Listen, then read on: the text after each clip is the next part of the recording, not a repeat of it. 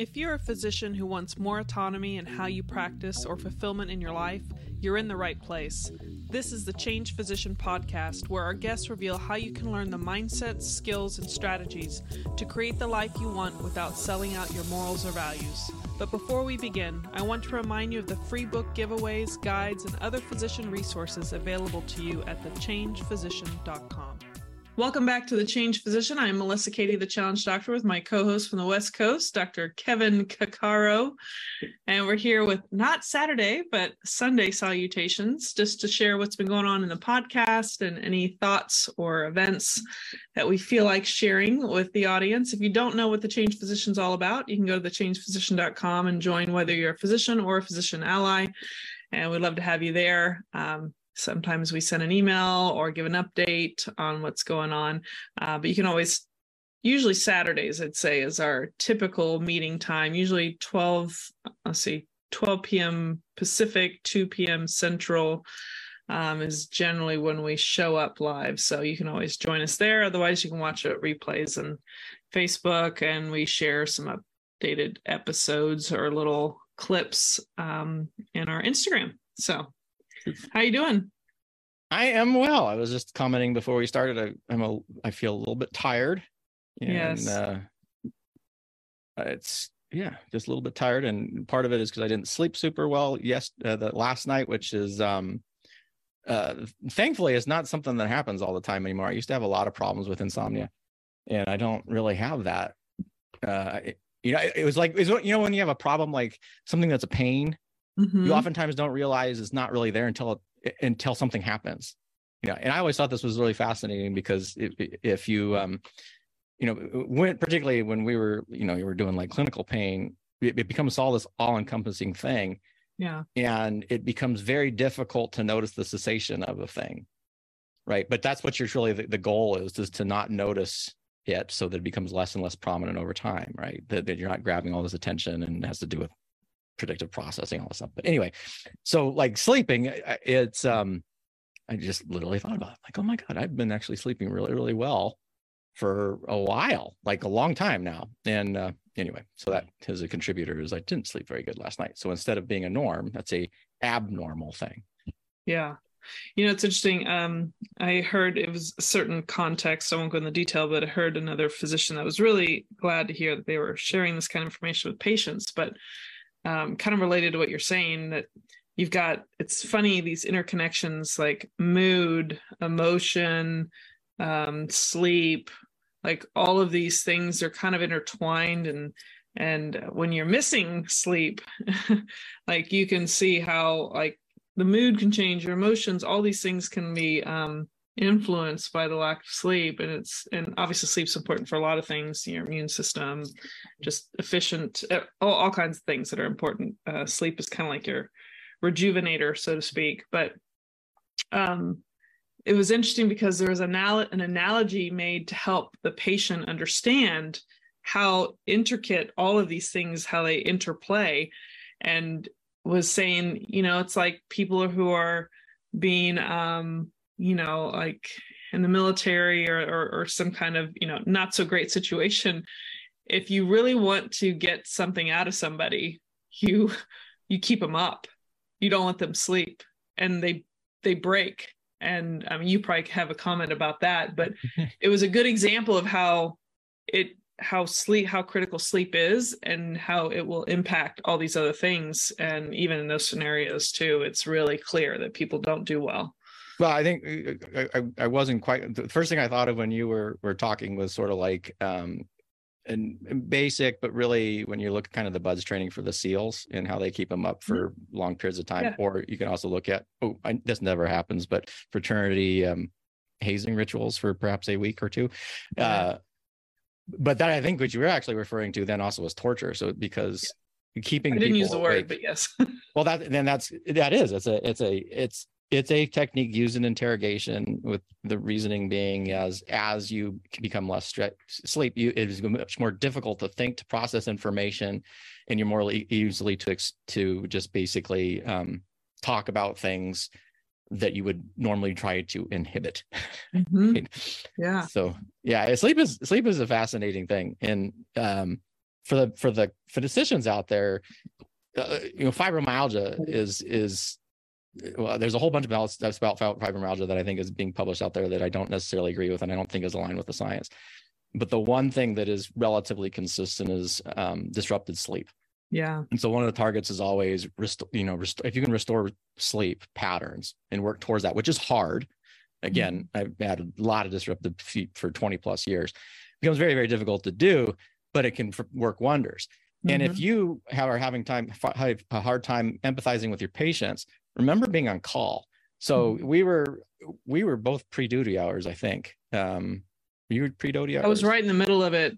Uh, okay. Actually, the first no, the first year of my internship was where they went to 80 hour work week, which didn't happen. Yeah, I never. Yeah, I think my it was either my, my last two or my last I don't remember what or last one. They had the duty hours and it, it yeah. didn't work. I mean, I remember being in the OR with a with a neurosurgical resident had been on for I don't know, a long, long, long time. He was yeah. at 9 p.m. at night and he'd been there since like three in the morning the day before. Yeah. Um, but if you, you know, that sensation when you're post call, you ache, you can't think. Um, get chills. You get chills. You get this almost a nausea, sick feeling. That's mm-hmm. how I knew if I'm up for, you know, probably about the 30 hour mark, I start getting nauseous. Yeah. And so then it starts, oh, wait a second. Okay. Wow. It's really significant disrupted sleep. And that actually, you feel like crap and then just extend yeah. that out for months and months and months or years and years and years and it gives you a little bit of appreciation of of kind of that syndrome that people can get of which disrupted sleep is one portion of yeah yeah i mean and and it's interesting just the the interplay of everything in our health and our life and and just even you know with fibromyalgia like you talk about you want to optimize sleep whether they have chronic pain whether it's fibromyalgia or something else or any other condition um but there's there's this even exercise and relieving tension from the body just there's so many benefits exercise if we could put it in a pill like we always talk about you know exercise and sleep like it's it's so incredibly important. And and i find it fascinating that i meet these patients.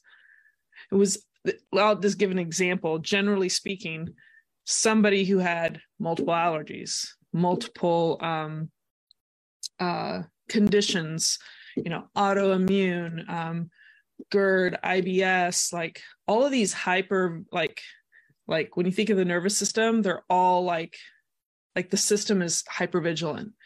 Like it doesn't say it that way on this paperwork, but when I'm talking to the nurse who did all the intake of this information, I just kind of asked, I was like, so, you know, because they're thinking this person's crazy. And I'm, I'm like, I don't know how you want to define crazy, but I feel like someone who's had a hypervigilant nervous system for decades, for whatever reason, I just I told the the nurse, I'm like, I try to remain compassionate in these situations because these people are like little canaries in a coal mine. Like they, the way their bodies respond to whatever stressor, and I suspect probably trauma of some sort and PTSD or something because they're physically from whatever psychological trauma they had they're physically manifesting in a lot of ways.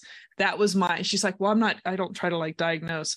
But fascinating. I went and talked to the patient you know lent an ear because she was super worried about anesthesia and all this stuff. And and she, she was gonna say oh i'm sorry you need to do your questions. Like no let's address what you get it off your chest. Like let her get it off because i know she's also gonna think about the things she wants to tell me and um, what came of that after I gave, you know, some compassion and she showed appreciation because I listened, it was revealed this person had significant trauma. Nothing on the chart anywhere, but you can like see all these manifestations of problems. And uh, I don't know why I felt like saying that, but I feel like we underestimate, we try to like call someone crazy which you know maybe it may appear that way. Well but we're, this person's we're all struggling. crazy. we were all, we were literally all crazy. Really? I mean humans are, are just crazy. it's just it's just the degree of crazy that you are really yeah. is is kind of the the key thing. And then there's um you know there's you have frank hallucinations and things like that but we all have our tweaks and things and yeah. and um you know Coping. look at well i know and, and how we cope or or yeah. don't cope or I yeah. should say how we cope is really you know whether you're coping in an effective or ineffective manner.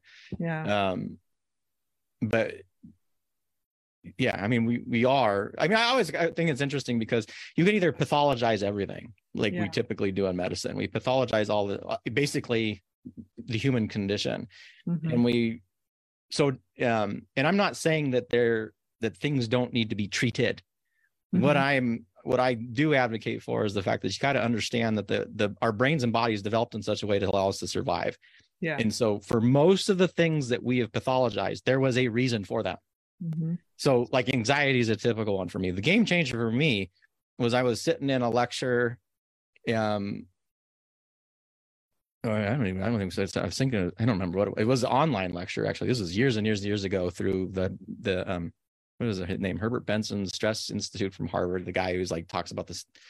Did, I forgot what he talked about. Anyway, but the, but it was a psychiatrist, and he was talking about how the, brain like develops, and one of the the when you start to look at the ability to predict, so you know, predictive processing, the big thing, and you're kind of using it with machine models and other things, but this abil- ability to then take information now to anticipate what a future scenario is, right? That is the basis of civilization. Without that ability for us to project a future that does not exist and anticipate it and prepare for it, we cannot plant crops, we cannot build things, we cannot function in a world where we're trying to anticipate a future. right That's also the root of anxiety. So anxiety is literally the root of civilization. So now, and that sort of changes the game. As we, if we started saying, well, anxiety is bad. If you're anxious, that's a bad thing. We need to cover it up every time. And instead, we go, well, okay, anxiety is a natural human condition that has a purpose. Now, mm-hmm. if it is overloaded and it is and is paralyzing you, it you know now we need to dampen it down. But it's not something that we're going to eliminate completely that sort of mm-hmm. changes the game put it into perspective and when you put the trauma history in and we know when someone has had significant trauma the earlier you you are the kind of both the quantity as well as the quality the degree of trauma that you are that you've experienced as a younger age we there's changes in the brain on how it processes information and your brain becomes more um what i call stress sensitive or threat sensitive where it sees threats where normal people would not. And the easiest way to kind of explain that is, you know, if you grew up in um, in a really bad neighborhood where there was gang violence all the time, if you heard a loud pop, your default reaction is that's a shooting. Now, if Yeah. you grew up where I grew up in Corvallis, where it's like relatively one of the safest places, you hear that and you go, "Whoa, what was that? Did someone pop a tire or or mm-hmm. whatever?" Right? It just it doesn't. Your physiology is going to be very very different based on what your brain has learned over time yeah and i think that's that, that's the key thing that I always we we forget about this stuff there is a reason why our brains and bodies have developed and when we look at pain and we see people with persistent pain one of the kind of central factors of that and a lot of people not everybody but a lot of them is trauma. Yeah. and uh and instead we call them crazy. It's like dude not crazy. Their brains and bodies have developed from the environment that they were subjected to for over years. Yeah. not to hurt them not to be horrible but to keep them safe and really to keep them safe in the moment at the kind of the cost of long term. Yeah. You know and it's um i don't know. It, it it's it, it is i mean done a lot of talks on this stuff. It is very hard i think for some people to to kind of step back and say oh, well i mean let's well, i guess it's it's easier to say someone's crazy or they don't want to get better or they're not trying or um what's what's the other ones that are just really uh they're not or or sometimes like an extension they're non-compliant like oh i But- hate that word. Yeah, Oh, yeah, yeah. non-compliant. I'm like did you talk and ask why or like try to understand like there's maybe a good reason you know you don't even like take the time I, it's easier to project outward than to try to understand and be compassionate um, um and it's what harder to i was going to say it's harder to do that when you yourself are exhausted and Oh, yeah. overwhelmed and, Oh, yeah. and in an environment where you don't have the time to do this or lack of sleep yeah yeah. so yeah so it, yeah. you made me think of as physicians listening is um it is really hard for someone who's embedded in the medical system and and I speak for myself too to recognize that you are so desensitized to so much stuff for better or for worse. You know we do partially for survival and just repetition and, and we're just acclimated but it it's it doesn't always serve us to to be that way because you don't realize that people not in the system like anyone who's not in the medical system will have normal like emotional reactions to stuff or have normal fears and, and anticipatory anxiety about what they're about to undergo whether it's a procedure anesthesia um, just being in the office who knows what they're going to do to me? Like who knows? Like or not knowing if this you know mass is a, a cancer. Like there's so much that goes on psychologically within the patients that is normal but we have desensitized ourselves to a lot of stuff. And and so we seem like we're not compassionate. And the reason i'm saying all this is because we're talking about anxiety and stress and traumas. We induce that on patients too whether we realize it or not by how we have a lack of you know connection whether you want to blame it on the insurance companies not having time to spend with your patient and giving them the you know the words and the connection and the and the space um, to to have you know healthy conversations about what's going on with their their overall health. Um, but I, I feel like we have to be more if we can see through the eyes of the patient and and recognize the the patient is trying to be safe. And not a lot of what we do is safe. And we actually harm patients and they've heard stories and i've had patients when they feel like it's safe to share it with me which i know that this doesn't always happen for these same patients with other people. And they share what's happened or they lost a, a, a someone they know to some negligent behavior and all this stuff. Like i think we have to be really cognizant of that and aware and, and respectful of that and and know that there's a lot of anxiety even though you might know it deep down there but you don't really acknowledge it for the patient. But anyway any thoughts oh i always have lots and lots of thoughts but i know it, i always it, say it like it, that but... but part of it is just it's just really hard to be a physician to be a really good physician is really really hard it is so much easier to be a bad one I mean, really, it is. It's an interesting I mean, comment, right? It, it is. I mean, okay, so um, if you care, the harder it is. And particularly when we we we've talked about like the incentivization of the system. We you you know that's the Charlie Munger quote that really you get the behaviors that you incentivize, right? Doesn't matter anything else what you yeah. want to do, but whatever you incentivize, you get. And and there's when you look at the incentives in healthcare and how it's designed, it's optimized to do those incentives. Yeah. And that incentive is not good medicine. Like it, yeah. there is no incentive in there. And so, um, you know, if you don't care and you just look at your patients as widgets and you are looking at how you can optimize and maximize your RVUs because that's how your pay structure is, and um, and people do that and they make a ton of money. That's not good medicine, but it's it it makes the system well. But if you're a if you were trying to provide humanistic care and really see the person as a person and then realize all the contributors that go into their their experience how their, their, their constructed experience of which all these symptoms as well as these objective findings come together and to create um that's really hard. Yeah. That is, i mean look at pain so to have this kind of conversation and talk about uh, you know neurodevelopment and threat and how trauma histories actually amplify to try to keep your body safe in the now and how that then predisposes you to increase stress and how that increased stress then is reflected in your physiology. And so you get this variety of sim- symptoms including uh, insomnia maybe abdominal pain nausea fatigue difficulty thinking fuzzy thinking uh, different parts of your body may ache and to make that constellation of symptoms make sense that's hard. And mm-hmm. particularly when they're being told six to other times oh you're crazy. Oh you're making this up. Oh i that other doctor said this but i looked and i saw some some wrinkles in your spine at your l4 5 over there. And that's where all your pain that you have all over your body somehow is coming from your your your zygapophyseal joint at l4 5 on the on the left. Come i mean it's it's ridiculous you yeah. know and um I don't know. It it, it it's a we're just kind of voicing the frustrations here. Is but yeah. if you guys are out there and you're trying to be, provide good care, I'm I'm definitely saying don't do that. But recognize that it is difficult, and there's a lot of things that are up against you to do this.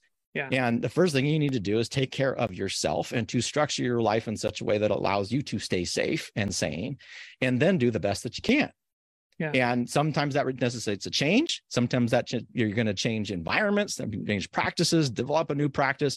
Um, your income may change, but but you got to do what do what is right rather than what is easy. That's my one of my other favorite Harry Potter quotes, you know, when he's like, dark and difficult times lie ahead, Harry. And then times will come where you have to make the choice between what is right and what is easy. And so often we default to the easy over and over and over again. And then we under we wonder why, you know, healthcare the way it is or the world is the way it is, is because we always try to do, you know, the easy is easy. The right is often really hard. Yeah, I I have to make a comment about easy versus hard, or you know, what we're talking about earlier about if someone's someone's in pain post-op. Okay, it's it, that's pretty reasonable to think. It may seem a little bit more than what you typically see some patients, but you don't know if this underlying nervous system has trauma and their experience of sensory input from whatever you just cut on that you didn't block and and their underlying anxiety is magnifying their pain experience which if you don't know what that means uh, maybe you should go look at the pain course online that kevin did and learn from that but if there are any surgeons or any other physicians and of course the people that need to hear this may not are probably not going to hear this but you know don't just call someone crazy and that they're they're you know um drug seeking post-op in a recovery room. You know when and you're ignoring them and you're saying basically uh, not compassionate things at all. Sometimes it may not be the iv medicine that they need as much as you just tending to them at least acknowledging their pain whatever you believe about it. But i mean the fact that this stuff goes on we talk about it's easy to be a bad physician. This stuff happens. And and you may not the patient may not hear it but it happens and, and nurses and physicians are both um, guilty of this. And um, you know it's the recovery room is not the time to necessarily teach a patient about modern pain science but you can understand the pain science and approach it in a way that makes the most sense at least that's my take on it uh, I Kevin. say that the the when you have somebody who's in an acute distress, yes the goal is to help them feel safe. yes That's that's literally the key. Yeah. So if you and and I the, I hate drug seeking. I, I I hate that term. Like that's what I have so many triggers, but that's a big trigger to me oh, yeah. because they're nobody's out there like, oh yeah, I just want to do heroin all the time. Oh, I just want your OxyContin. It, despite the mythos, they're cut. They're using that to do something, and so um, the terminology is, is they are instead of drug seeking, they're distressed seekers, right? Mhm. And they're seeking to alleviate that distress. yeah So in a post-operative, what you're trying to do is help them feel safe, help them to have the expectations of what a normal recovery would be, how to answer those concerns, minimize the fears. There's a, you know, if you're a surgeon and you have somebody who's post-operative, minimize the fear, dude. That's like the most important factor or one of the most factors that you can do. How can you make them feel, feel safe and how can you eliminate the fears that they may be having? Um, Yeah. There's a goal for prehab where, you know, give them realistic expectations so that of course, because the more you understand how things are going to be, the less threat there is associated with that. Yeah. Um, but yeah, I mean, but it's so much easier to label people. Oh, they're drug seeking. Oh, Mhm. they're drug seeking. Oh, they're crazy. Oh, they're this. And I, I mean, I do understand that because when, when you're sleep deprived and you're stressed out and you're having a hard time and your clinic's behind, guess what your default is going to be? yeah The easy yeah and it, so we it happens to all of us but the more you recognize that that that you're defaulting to it at least you have aware there's a chance that you can interrupt that and um, hopefully change the care that you're delivering and if not step back and take care of yourself so that you can go back in to the foray Yeah. Yeah. Well, I, we almost did an episode right there. I think these are all important uh, conversations and topics. Um, let me just pull up what this past week on our podcast. Let's see, we're now, oh, officially happy October. Um, crazy isn't it It's like Yeah. you're crazy. Um, i am crazy. Uh it's i think episode 256 this past thursday. Are you or do you have fun? That was an interesting conversation um we're bantering back and forth about um in personal lives on the podcast like if we're fun or do we have fun how you can have fun all that stuff. So if you missed that one go back and check that one out. Any comments? Nope. About that? Okay. Um anything you'd like to share before we uh take an exit No, other than No. you know, happy October, happy October, and uh, we are now what three quarters of the year done, which just blows my mind. And this Oh, month will be over, and then it's going to be Thanksgiving, and then it's going to be Christmas, and then we're going to start a new year. I know. So, And then I'm going uh, to turn happy 50 also. 2024. I guess that's what I should be saying, right? Because be here before we know it. I know. Crazy. All right. Well, take us out then, there, Kevin. Well, thank you for joining us for Sunday salut- salutations with the Changed Physician podcast. Uh, as always, you can drop us a line at Dr. Kevin at thechangedphysician.com. And I was going to say you can join us next week. I'm- can't. I, this is a weird month. There's some scheduling things that are going to be happening this month. So probably, but I'm not sure. Yeah. So- I think this Saturday maybe we'll be up up and live. Up and life. Oh, you know what? I'm not going to be here this Saturday. We ha- might have to do Sunday salutations next week because Ah. I am presenting at the Oregon Pain Summit this weekend. Oh yeah, that's right. So yeah, I just yeah. So it's gonna so join us next Sunday for Sunday salutations. yes. And until next time, stay well. Take Thank care. you for joining us today on the Changed Physician podcast. If you've enjoyed this episode, please let us know by going to thechangedphysician.com. And while you're there, be sure to check out the free book giveaways, guides, and other physician resources available to you simply by joining the community at thechangedphysician.com.